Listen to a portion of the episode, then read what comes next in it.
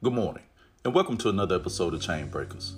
Today, our scripture is coming from Acts chapter 10, verse 38. God anointed Jesus of Nazareth with the Holy Spirit and with power.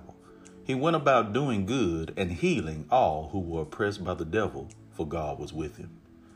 You know, it's all types of sickness, whether it's physical, psychological, or emotional. All of them are forms of oppression that come from the devil.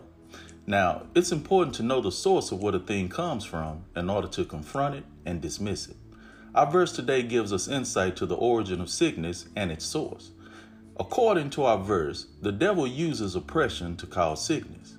Now, if oppression didn't cause some type of sickness, why then do we need the anointing of the Holy Spirit and power to heal those who are oppressed? Look, God has laid out in His Word every situation and its answer.